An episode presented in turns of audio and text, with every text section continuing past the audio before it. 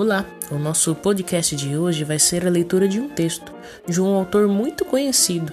Vamos para a leitura? O texto, o nome dele é Ausência, do autor Carlos Drummond de Andrade. Carlos Drummond de Andrade é conhecidíssimo autor da literatura brasileira. Vamos lá. Por muito tempo achei que a ausência é falta e lastimava, ignorante a falta. Hoje não a lastimo, não há falta na ausência. A ausência é um estar em mim. E sinto-a branca, tão pegada, aconchegada nos meus braços, que rio e danço e invento exclamações alegres, porque a ausência, essa ausência assimilada, ninguém a rouba mais de mim. É isso aí, pessoal. Essa foi a leitura do nosso texto de hoje. Muito obrigado e até a próxima.